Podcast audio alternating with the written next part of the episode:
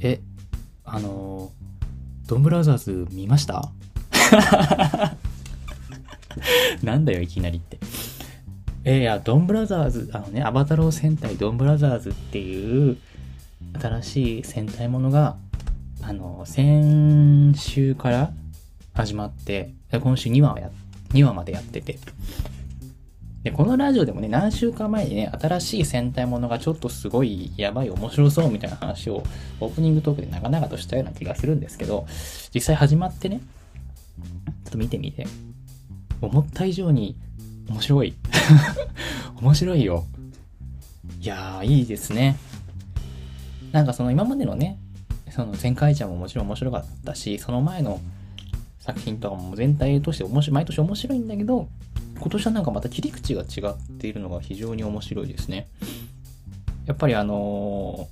ー、まあ、去年の段階からね、かなり革新的なことをいろいろやってはいたけれども、今作、今年からも、さらにそれ以上に新しいことっていうのが、まあ、何回か前のラジオでお話もしたけど、そのメンバーがね、5人で1つの戦隊なんだけど、ちゃんとこう人間なのは2人で、あとはこう猿と犬とキジなんだけど、まあ猿はね、かろうじてこう人間っぽい感じのスタイルなんだけど、犬とキジの人に関してはフル CG っていうね。だから3人人間が着てるスーツのアクターさんが入ってるのが3人いて、あと2人は CG っていう、そういう戦、ちょっと変わった戦隊ものなんですけど、だこれが、やっぱりこう、1話って、1話2話って、あのー、まあ、仮面ライダーもそうだし、戦隊ものもそうなんだけど、パイロット版とかっていう風な言い方をするんだけど、いわゆるその後の1年間を進んでいく上での自己紹介パートみたいなね。今年はこういう感じで1年間やってきますっていうのを視聴者に紹介するためのかなり重要度の高い回なんですよ。だかドンブラザーズは多分そんなことないんだけど、仮面ライダーなんかはその1話2話だけはそのパイロット監督っていうその監督さんもそのなんかなんていうのかな特別な感じの役職なんですよ 重要度が高くて。そりゃそうだよね。その最初のね、1話2話で面白くなかったらその後見てもらえないし、かといって、あまりにこう複雑でもちょっと難しいななんて言って見てもらえなかったりもするから、その1話2話で分かりやすさと面白さと、なおかつこう世界観の説明とっていうのをいろいろこうせめぎ、なんていうのかな、ごっちゃにしてやるっていう、すごく結構作ってる側もきっと難しいだろうし、見てる側はすごく面白い回なんですけど、ドンブラザーズはね、面白いけど、本当に意味がわからないね。意味がわからない。いや、これ別にけなしてるんじゃない。すごい褒めてる。褒めて、褒め言葉での意味がわからない。どういう意味がわからないかっていうと、あの、悪の怪人が暴れ回ってるところに、ドンブラザーズ5戦隊がこうやってきて、悪を倒していく、まあ、いわゆる一般的なヒーローものなんだけど、今回はそのレッドがリーダーで、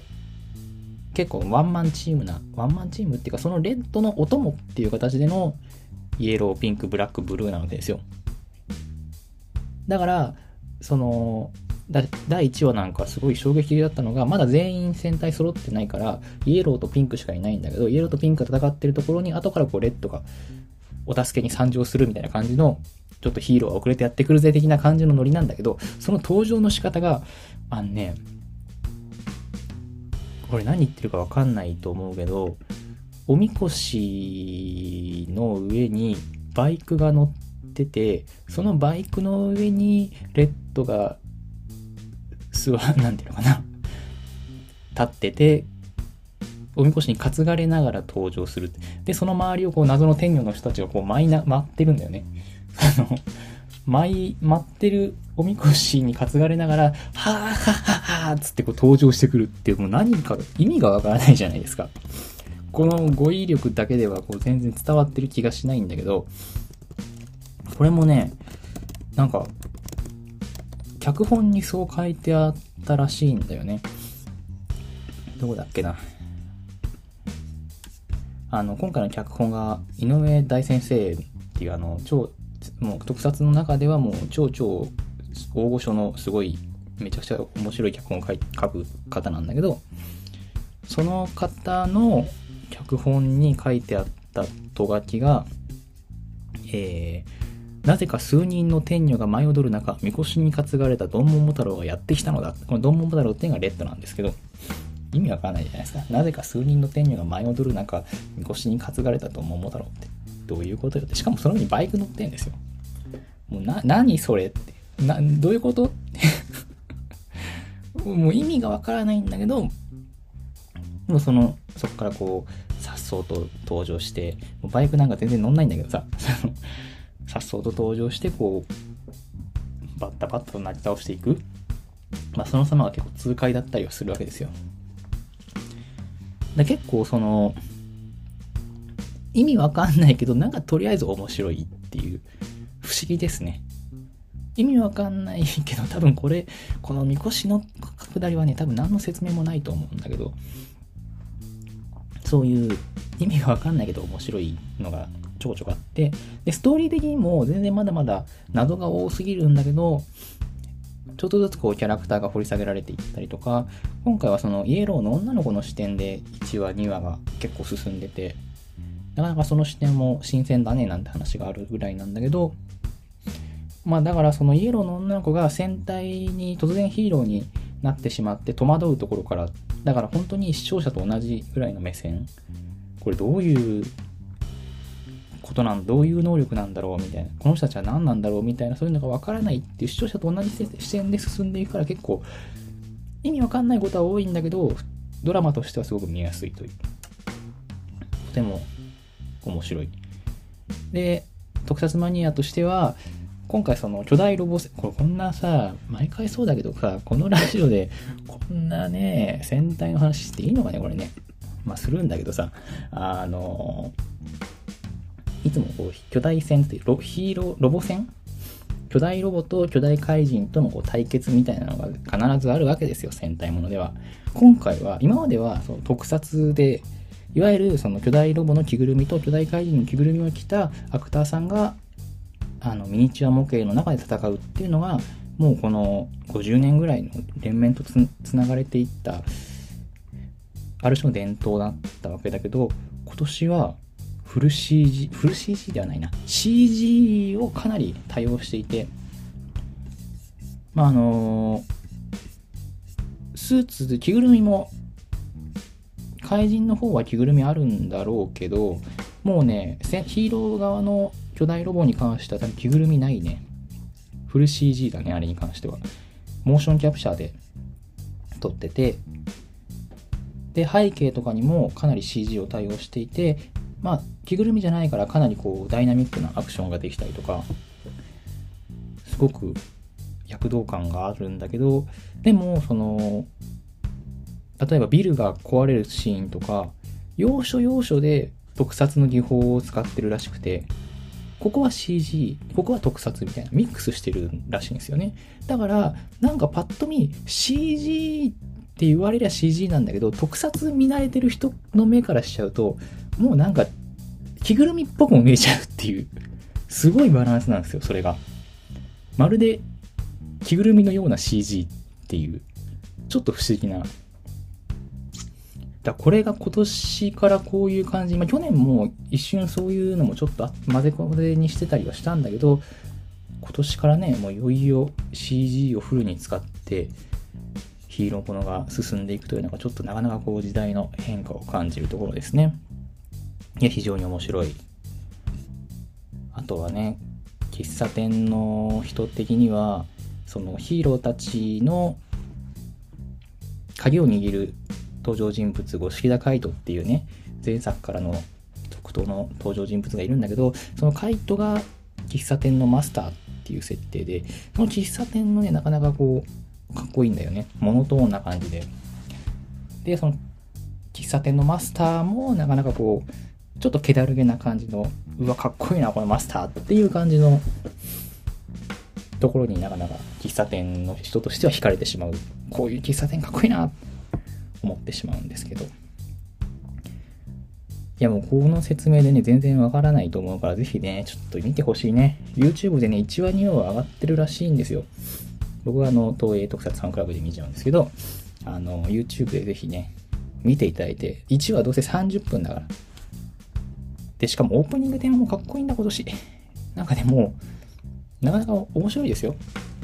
キャストもね、あの、ティーンエイジャーから30歳ぐらいの人までね、かなり年齢幅が広い5人戦隊で、非常にあのもう演技とかも割と最初からこう上手い人たちが多いような印象ですので、普通のドラマ、あんま特撮見ない方でもかなり見やすいのではないかななんて思います。いやー、ちょっとなかなか今年も面白い。ちゃんと追っていきたいですね。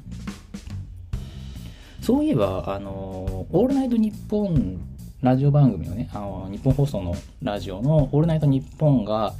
4月からいろいろ新しくなるんですよ。その、出演陣が一新され、一新っていうかそのいろいろ変更が、交代とかがあったりとかして、で、その中のオールナイトニッポンクロスっていうね、オールナイトニッポンのちょっとミニ枠みたいな、ミニ枠っていうか、オールナイトニッポンが一部って言われてるんですけど、クロスはその2部とかっていう風に言われる方の、ちょっと短いやつなんですけど、そこにね、山田裕貴がどうやらパーソナリティとして月曜日かななんか担当するらしくて、この山田裕貴って僕からしたらね、あの豪快ブルーなんですよ。かの有名な豪快ジャーという戦隊のブルーですよ。ジョーですよ。でもなんか世の中的には山田裕貴ってすごい有名な俳優さんらしいじゃないですか。っていうかね、オールナイトニッポンのパーソナリティになっちゃうぐらい、そんな有名な人になっちゃったんだっていうちょっとそのびっくりがすごいんですけどだからね山田裕貴かなんかその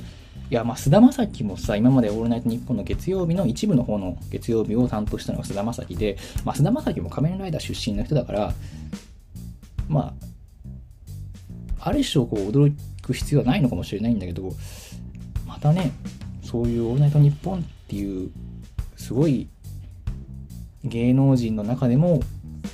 全員がなれるわけで全員がやれるわけではないそういう番組にまた特撮から出た人が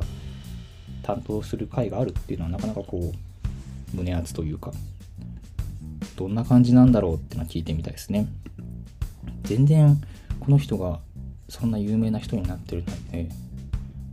ちょっとびっくりだったんですけどあの豪快ジャーも非常に面白いのでもし今日あの山田由紀ファンの方がいらっしゃったら、ぜひぜひ見ていただきたい。はい。そんなオープニングトークでした。こういうのをね、こういうオープニングトークをすると、また寺西が特撮すごい長く語ってるよみたいな感じで言われがちですけど、えー、後悔はないです。はい。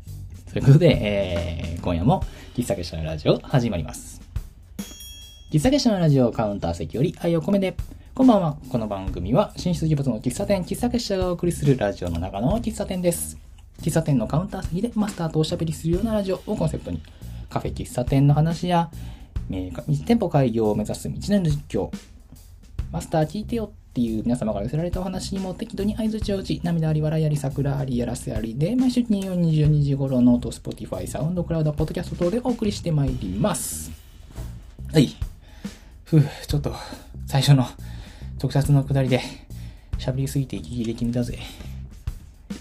えーと、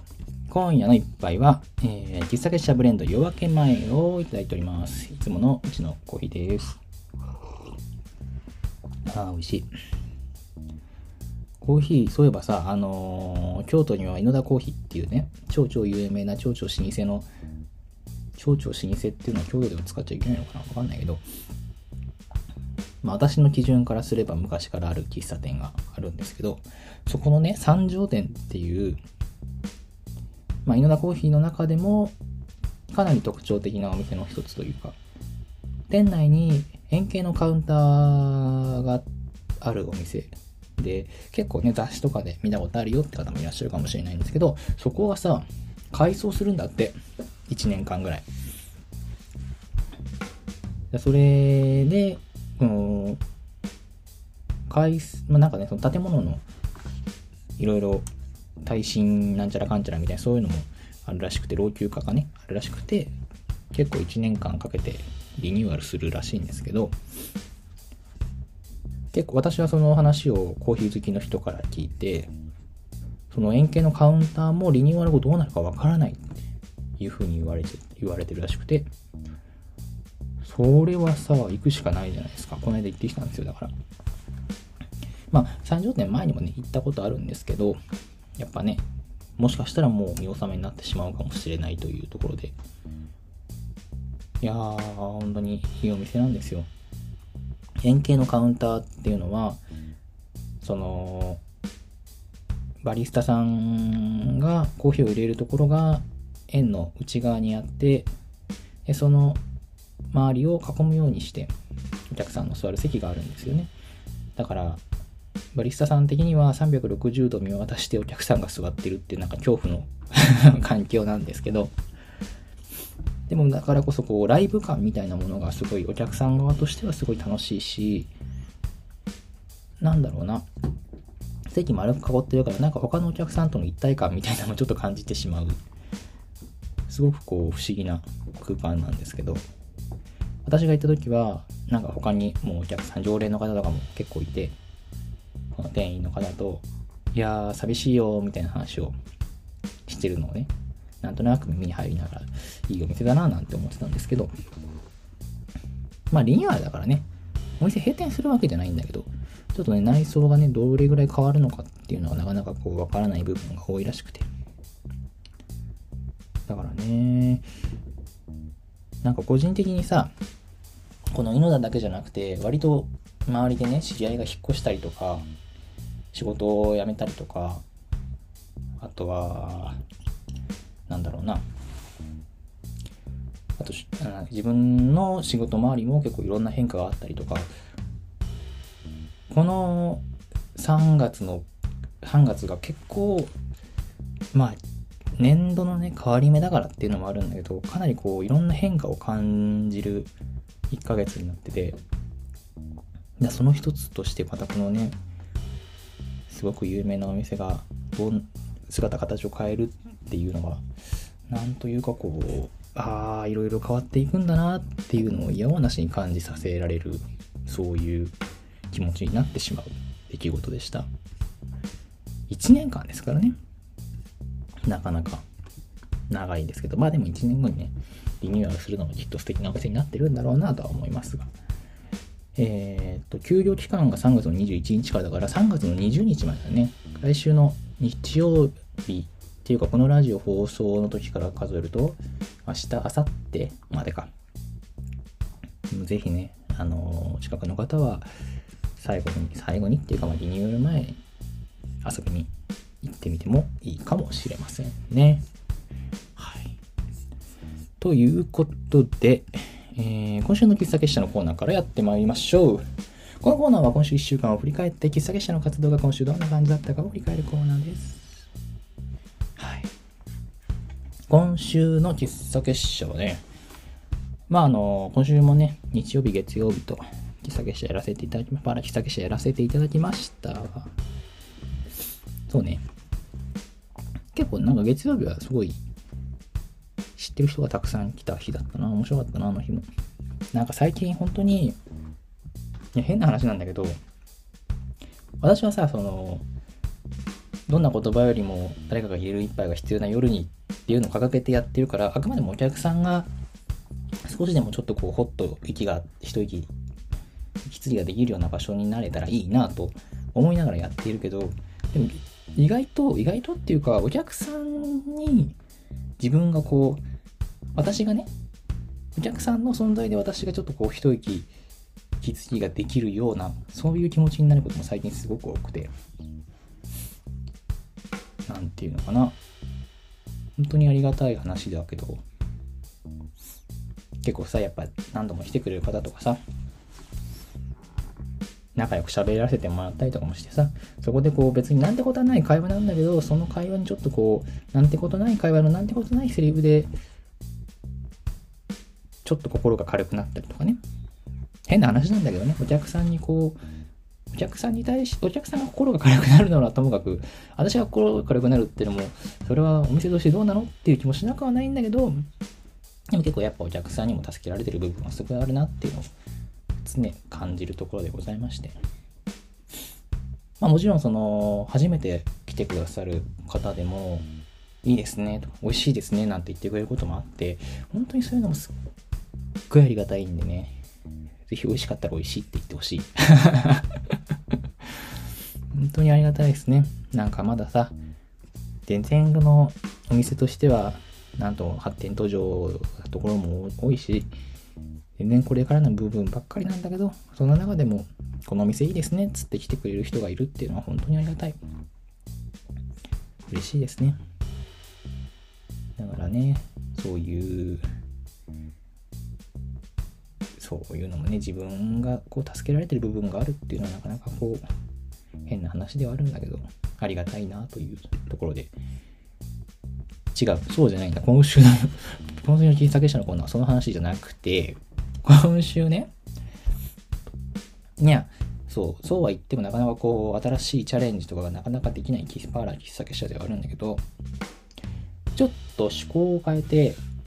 お花を買ったんですよ。今週月曜日に。あの、パーラ喫茶結社がある、えー、ミブモクレンさんのあるところはね、商店街になってて、あそこは、なんだっけな。何商店街っていうんだっけ。えー、っと、西新道西会商店街っていうのが、確か、多分。そう、そのね、商店街に、草加園さんっていうお花屋さんがあって、そこがとってもね、素敵なお花屋さんなんだけど、マリエさんってあの、木蓮の店長、店主がお店立ってた時は、結構その草加園さんでお花を買って生けてくださってることが結構あって。で、ちょっと今週いろいろね、忙しかったのも一息ついたっていうのもあって、気持ちを、気分転換も兼ねてね、久しぶりにお花を生けようかなと思って、草加園さんでお花を買わせていただいて飾ったんだけど、お花を生けるっていいっすね。なんかちょっとこう気持ちが変わるというか、結構、スタンダードな王道なお花から珍しいのもいろいろあって、ちょっと選んでもらったり、見繕ってもらったりもしたんですけど、なんかそれがあるだけで気持ちも変わるなというところが新鮮でしたね。そう。ちょっとね、あの、家にも持って帰ってきて、お花の香りがする家、部屋っていうのもなかなかこう、気分が良いものですね。うん。私の友人で、あのー、可動部だったやつがいるんですけど、彼曰く、なんか筋トレと緑を育てることは心身の健康につながるみたいなこと言ってたことがあって だからね、筋トレとね、こういうお花とかね、緑をめでることが、すごくこうメンタル的にいいらしいので、ちょっと実践して、実践ね、定期的にね、お花を買っていけてみたいなことをやっていきたいなと思ったところでございます。はい、今週の喫茶結社はお花を買った。まあ、そう、今週、いろいろね、喫茶結社でこういうの新しいのやりたいなっていうのもあって、あるんだけど、なかなかこう話が進んでないのが悲しいところではあるんですけど、今夜のね、トークテーマではね、そんな話にちょっと触れていきたいところでございます。あの、メニューをね、ちょっと一新してリニューアルしたい。メニュー、あ、ごめん。えっ、ー、と、メニューって、メニュー内容じゃなくて、メニューブック、メニュー表を、あれをリニューアルしたいんですよ。あのー今のね、パーラーのメニュー表って、いっちゃん最初に、もうすごい余裕がなかった、まあ今も別に余裕はないんだけど、余裕がなかった頃に、とりあえず、分かりゃいいやと思って作った紙ペラ1枚に、えー、ハヤシライスセット、プリン、コーヒーってこの羅列してある紙ペラ1枚なんですよね。まあそれはそれでいいんですけど、そろそろちょっとかっこいいメニューを作りたいって思っていて、まあどうせならね、メニュー表というかメニューブックみたいな感じでね、喫茶店っぽい感じの革張りのやつとかがいいのかななんて思いながらも、いまいちこう、模索中というか、落としどころを定められないまま今日に至っているんですけど、だから最近こう、いろいろね、メニューデザインであったりとか、いろいろ考えるんですけど、結構メニューデザインってお店の顔な部分あると思うんですよね。お客さんが、まあお店入って、なんとなくお店の雰囲気見て、で、初めてこうお店の、なんだ、えー、料理の内容に触れるファーストコンタクトな部分だと思うので、そこはかなりそのお店の考え方であったり、コンセプトなんかを表す、すごくいい舞台なんじゃないかななんて思うんですよね。でさ、そう考えた時に、例えばレストラン、ちょっと美味しいレストランとか行ってさ、メニュー表、これかっこいいなって思うメニュー表って、すごくこう文字数が少ないんですよ。言ってることわかります？なんかね、不親切とかじゃなくて、シュッとしてる。シュッとしてる。なんとかのポワレ、なんちゃら風みたいな。で、値段が書いてあるだけ。シンプル。みたいなね。いや、私ね、すごくこう、語りすぎる嫌いがあって、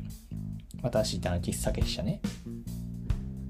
例えばさ、今のメニュー表さ、パーラーセット、あいかけハヤシライス、えー、牛すじトマトハヤシとかね、ホワイトアスパラなんちゃらハヤシみたいな。今今月のお米とかさ 今月のおしぼりの香りとかもね、まあ、いろいろ書いてあるわけですよ。ちっちゃい一枚の紙の中に。まあ、それはそれで必要だから書いてるつもりなんだけど、なんかめちゃくちゃこう、書きたくなっちゃうんですよね。だメニューに限らずさ、インスタグラムとか見て、あ、このレストランかっこいいなとか、あ、この喫茶店ちょっとかっこいいかも結構思うんですけど、でそういうのって大概、なんだろう、あんまりこう、語りすぎてないお店が多いんですよね。私がかっこいいなと思うお店はね。なんていうのかな。ちょっとこう、100%説明してるわけじゃなくて、もちろん大切なところは抑えてるんだけど、少し余白を残してるような。スマートさ、シュッとしてる感じ？そういうものにすごく憧れがあるんですよね。だから、喫茶店とかでもさ、まあ、雑誌に載ってる喫茶店、だから最近ほら雑誌、喫茶店がいっぱい載ってる雑誌とかを読んでるのもあるんだけど、まあ、マスターが、寡黙なマスターが入れる一杯とかさ、寡黙なマスター、少しこう、説明はないんだけど、メニューに説明書きはないんだけど、お客さんからの要望を聞いて、それに合わせて提案していくみたいなね。まあ、ちょっとこれはまた形で違うんだけど、とかさ。いやー、なんかそういう語らなさみたいなものがかっこいいなと思って。だわこれは多分ね、喫茶結社が一人にかを語りたがりっていう部分はあるんですよね。だってね、毎週このラジオ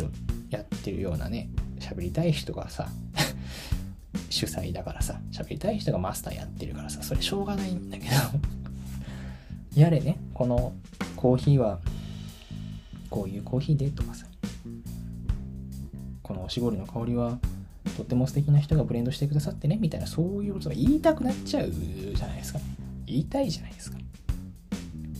林ライスだってさ、うちの使ってるトマトは、吉野柴武さんっていうすごい美味しいトマトを作る農家さんから仕入れてねみたいなそういう話したいわけですよしたくなっちゃうでもねまあそれをしたくなっちゃうのはまあいいんだけどその一方でなんかちょっとこうあんまり語りすぎないお店って憧れるなって思うんですよね。だからそうだな。なんかパッと思い浮かぶつってね大阪にねパルフアナさんっていう喫茶店があるんですよね。なんかここは結構僕行ったことないんですよ。いつか行きたいお店の一つなんですけどすごくこう特徴的な店内内装外観もそうなんですけどずっと営業されていた喫茶店を引き継いで営業されてたところらしくて。でもう一人で行くお店でまあ一人じゃなくてもいいんだろうけど音楽を聴くそういうお店で喋らないでね。喋ってもいいけど静かに喋ってねってそういうお店なんですけどそこのねインスタグラムとか超かっこいいんですよね。モノクロの写真にちょっと少なめの文字が添えてあってあんまりこううちの店はうちの店はっていう感じじゃない。ちょっと一歩スンと引いた感じがクールだな。かっこいいなとか思ってしまうわけですよ。とかさ。あとはねそうだな。例えばさミュージシャンとかはさ音楽で語るわけじゃないですか。まあインタビューでベラベラ喋るミュージシャンも僕大好きなんだけどそうじゃなくてその言いたいことは全て音楽に込めてますからみたいなそういうかっこよさって言ったら分かりやすいかな。でそれ何がかっこいいって私がね私がそれに何のかっこよさを感じるかって言いたいことは音楽で込めてあとはお前たちで解釈してくれっていう風に投げられてるから我々がそのリスナー側が好きなように解釈できるその幅があるのがすごいいいなって思う。自分なりにこう思うみたいな。自分なりにここはこういう風に素敵なんじゃないかって思うんだよねみたいな。そういう幅のある解釈をさせるのがすごいいいなって思うんですよね。だからそう。喋りすぎない語らないかっこよさ。そういうものにちょっと憧れがありますね。私の周りの友人で言うとあのたまにね喫茶結社でもお菓子扱ったりとかコラボコラボ、うん、させてもらったりとかもする糸電話さんっていう焼き菓子の方がいらっしゃるんだけどこの方はね極端にものを語らないよね。インスタグラムとかで全然語らないんだけどただそのたまに発する言葉とかがすごくこう普段あんまりこう言葉をつなんていうのかなあんまりこう説明を語り語りたがらない人だからこそ出てくる言葉っていうのがすごくこう刺さったりとかあすごいいろんな解釈ができる言葉だけどこれはすごくいい言葉かもしれんみたいな風に感じさせてくれる。これはなあすごいいいなって思いつつ絶対真似できないなって思う。そういう語るなんだよそういう言葉の作り方をする人なんですけど大東電話さんのね語り方かっこいいな語らなさもかっこいいなと思うんですよ。最近なんか糸電話さんのさそのこれはもうさ全然分かんなかったんですけどクッキー便っていうのが始まったらしくてあなたのお気に入りの瓶にクッキーをありったけ詰めてお渡しします。空っぽになったらまた詰め替えまた詰めます。かっこ何度でも。これ面白いなと思って瓶にクッキー詰めてそれを何度でも詰めてくれるっていうのはすごいちょっとワクワクするし瓶ってのがいいですよね。なんかこれ神戸限定、今のところ神戸の市内の人限定らしいんですけど、神戸の人いいな 羨ましいなそうそうそう。糸電話さん的なね、語らなさかっこいいなとか思ったり、あと私の友人周りで言うと、コクさんっていうね、方が、ブランドか、この名前は。あまねくさんっていう方がやってらっしゃるコクコクっていうブランドがあるんですけどあのー、枯葉とかを収集してそこに言葉を添えて最近そう最近あの、その収集した枯葉とかをガラスで挟んで額装して詩と一緒に標本にしたガラスのドライ植物標本っていうのをクリーマで出展されててそれがめちゃくちゃかっこいいんですよ。超かっこいいの。これ本当にやばいかっこよくて。あのね私あと10日でクレジットの支払いが来るのでそれが終わったら絶対ポチろうと思ってるんですけど。ちょっとね今月ね1万円本買っちゃったりとかしちゃったからちょっと押さえとかないんだなっていうのがあって。めっちゃかっこいいんですよ。でさこの人の言葉の作り方もすごく素敵で何て言うのかな。この人はねなんだそんなにベラベラベラベラ語るわけじゃないんだけどそれでもなんだろう。すごくこう必要な言葉がスンスンとこう入ってくる感じというか添えられてる詩がとてもなんだろう。いいんですよ。ごくごい。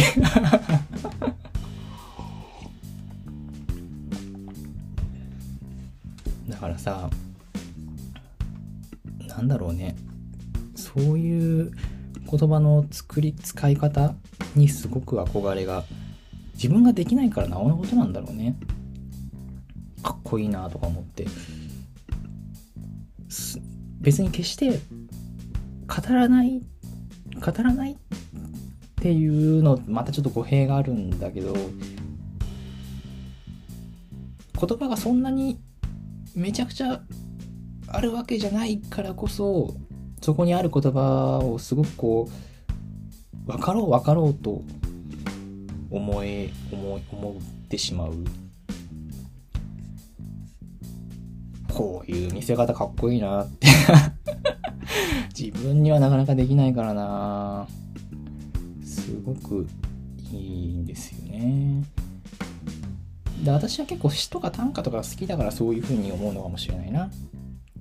歌詞とかをこう読んだりするのがすごく好きだからその行間を読ませてくれるそういう文章の作り方をする人にすごく憧れがあるのかもしれない。そうだわね。喫茶結社もな。これぐらいかっこよく文章を作れたらいいんだけどな。いかんせんな。中の人が喋りたがりだからな。喋っちゃうんだよな。まあもちろんねあの喫茶芸者的なねそういうね喋ってしまう良さがあるあるじゃないですかってもちろん分かりますよ。あの私はこう多分そのなんでこんなベラベラ喋っちゃうかっていうと、そのまあ、気質的にね、喋りたがりっていうのもあるけど、今までこうやってきたこう接客の形として、接客業として今までやってきた形として、こう、いかに分かりやすく相手に伝えるかとかね、これはいかにいいもので、あとはこういう楽しみ方ができるんですよっていうのを伝えるということをずっとやってきたから多分、まあ、その延長線上のことしかできないってだけであって、それはそれで、さっきのさ、トマトがね、こういう話、こういう作り方をされてるトマトなんですよみたいな話とか、このおしぼりの香りは、あの、ムーサンスタさんっていうすごい素敵な人が、こういう風な気持ちで今月は作ってくださってて、みたいな、そういうのを伝えるっていうのを、お客さんはそういう一つ一つの話を楽しむっていう、そういうスタンスというかね、そういう楽しんでいただき方ができるので、それは、喫茶列車的なこうベラベラ喋っちまうのも、まあまあ、良いよ。いいけど、単純に私がこう、あまりこう語らないっていうのに憧れがあるっていうだけでして。いやー、かっこいいなとは思うわけですよ。だからね、なんかそのね、シュッとした喫茶結社もやりたいよね。シュッとした喫茶結社やりたいな。まあ、わかんないけどね。やれるかどうかはわかんないですけど。あそう、結構メニューを作る話がだいぶ離れてしまったけれども、そうメニューブックをね、こうリニューアルしようと思うんだけど、どこまでこう、言葉を書けるか。言葉を紡いでいくかというのはなかなかこう考えてしまう部分ですね。多分ね、言葉多めの 説明書き多めのしゃべり、しゃべり多めのそういう感じのメニューブックにはなりそうな気はするんですけど、まあこの辺もね、気長に楽しみにしていただきたいけど、今月中にやりたいなできるかなあんまね、こう、いろいろやりたいことが押してるんで、さっさとやんなきゃいけないのはいけないんですけど、はい。そんな感じでした。そんな感じです。そんな感じです。今週のと、今夜のトークテーマは、えっと、語らないに憧れるということで、語ら語りすぎないかっこよさってあるよねというそういう話でした。えーと、喫茶店のラジオではお便りを募集しております。お悩み質問、最近ハマっていること、マスター聞いてよって話なら何でも OK です。メッセージが採用された方には、喫茶結社のラジオオリジナルステッカーを差し上げます。ラジオのキャプションのリンクからぜひぜひお送りくださいませ。また、ラジオの収録後記や写真などをノートの喫茶結社のラジオのマガジンに掲載しております。ノートで喫茶結社と検索していただきますと出てくると思いますので、こちらもどうぞ合わせてお楽しみください。はい、それでは今夜のお別れの一曲のコーナーです。この番組では毎週お別れの一曲を紹介しております。ネットラジオなので放送することはできないので勝手に検索して聞いてくださいね。ノートのラジオのページや Spotify の、えー、キャプションにリンクを貼っておきますので、そちらからもどうぞお楽しみください。はい、ということで、今週、今夜のね、一曲はね、まあいろいろ考えたんですけど、そう、あのー、まあ、ね、さっきもミュージシャンは音楽で語って解釈させるんですぜっていう話をしたから、ちょっと解釈の幅が広い曲を1曲持ってこようと思って、今夜、もう先に今日タイトル言っちゃおう。今夜はね、リアルサンクの、ロンリープラネットバスターという曲を持ってきました。リアルサンクって誰？って感じの人が多いと思うんですけど、もう解散しちゃったんですけど、女子3人のガールズバンドで、一時期ね、ビレバン、ビレッジヴァンガードとかでね、CD 結構置かれてたと思うんですよね。ドンディ行くけどなんかいるっていうアルバムがすごい名盤があって、僕もその曲、その1枚から知ったんですけど、あの、めちゃくちゃキャッチーなんですよね。編成としては、あの、ボーカル、ラップキーボード、ギターボーカルか、の3人組なんですけど、またサンプラーとかも入ってるね。キャッチコピーが面白い。ハードコアガールポップバンド。ハードコアガールポップバンドって別にこの曲がすごいハードコアじゃじゃないんですよ。むしろ曲は R&B とかヒップホップとかそういう感じに近い。だけど、このハードコアっていうのがその生き方がハードコアだよねっていうことを言われたことがあるから、そのハードコアガールポップバンドっていう風に名乗ってるっていう、かなりこうね、前衛的な3人組なんですけど、もうこれ解散、解散じゃない、活動休止したのが、えー、っと、2018年か。そう私がインドネシアにいる間に活休しちゃったんですけど、このね、まあ、めちゃくちゃ楽曲がキャッチーっていうのはさっきも言ったけど、この人たちの面白いのは、大体曲に、曲のこの歌詞に複数の意味をこう持たせていることが多いんですよね。だから、特に、なんだろう、かなり社会批判とかのメッセージをすごくポップでキャッチーな歌詞とメロディーに忍ばせることがすごい多いんですよ。手法としてそういうことをよくやるバンドで。だから、この今日紹介する曲が入ってたの、入ってるのが、サードミニアルバム、大体勘違いってアルバム内に入ってるんですけど、その中の曲のドライブしたい、じゃあドライブしたいじゃないや、ワーニングっていう曲が、あの、すごいかっこいいハイハイテンションなノリノリなアゲアゲな曲なんだけど歌詞もすごい一見するとそうは読めないんだけど実はその免許返納について歌った曲なんですよね。高齢者の免許返納について歌った曲っていう全然歌詞見てパッと初見だと全然わかんないだけど読み解き方というかそのバンド的にはそういうメッセージを込めただからそう言われると確かに、あ、そういう風にも読めるって。そういう解釈の幅はすごい広いバンドなんですよ。で、今日のその論理プラネットバスターっていうのは、これはね、政治派、政治批判を込めましたっつって。そう言われなかったら、すごく、なんだろう、一つこう、恋愛のちょっと切ない、ちょっと悲しい、ちょっと苛立ちを覚える、なんだろうな、ちょっと切ない系の恋愛の曲に聞こえるんだけど、でも、その歌詞はダブルミーニングとして政治今の政治への批判、まあ、今っていうかこの2018年の時の政治批判みたいなものがその歌詞に忍ばせてあるんですっていうのねインタビューで買ってすげえなと。確かに言われたら読める。そういう風にも読める。だからねそれでいてめちゃくちゃこうキャッチーなんですすごくこう耳に残る口ずさんでしまう。これがかっこいいんですよね。だこういうことだよな。まあそれをインタビューで語ってるからまあ語ってるだろうって言われちゃそうなんだけどそうやってこういろんなメッセージをこう曲に込めて、まあ、読む人が解釈できる余地をいろいろこう残しているというのはすごいかっこいい3人組バンドなんですよね。今活休中ではあるんですけれどもいや一回ちょっと生で見てみたかったなはい。まあ、なんでね、ぜひね、この曲も聴いてみてね。まあ普通に何も考えないでまず聴いてみて、一回聴いてからちょっと歌詞読んでみると、ああ、確かにそれを踏まえるとそういう風にも読めるかも、みたいな感じで、それぐらいの感じです。あと曲はめっちゃかっこいいです。はい。他の曲も結構かっこいい曲いっぱいあるので、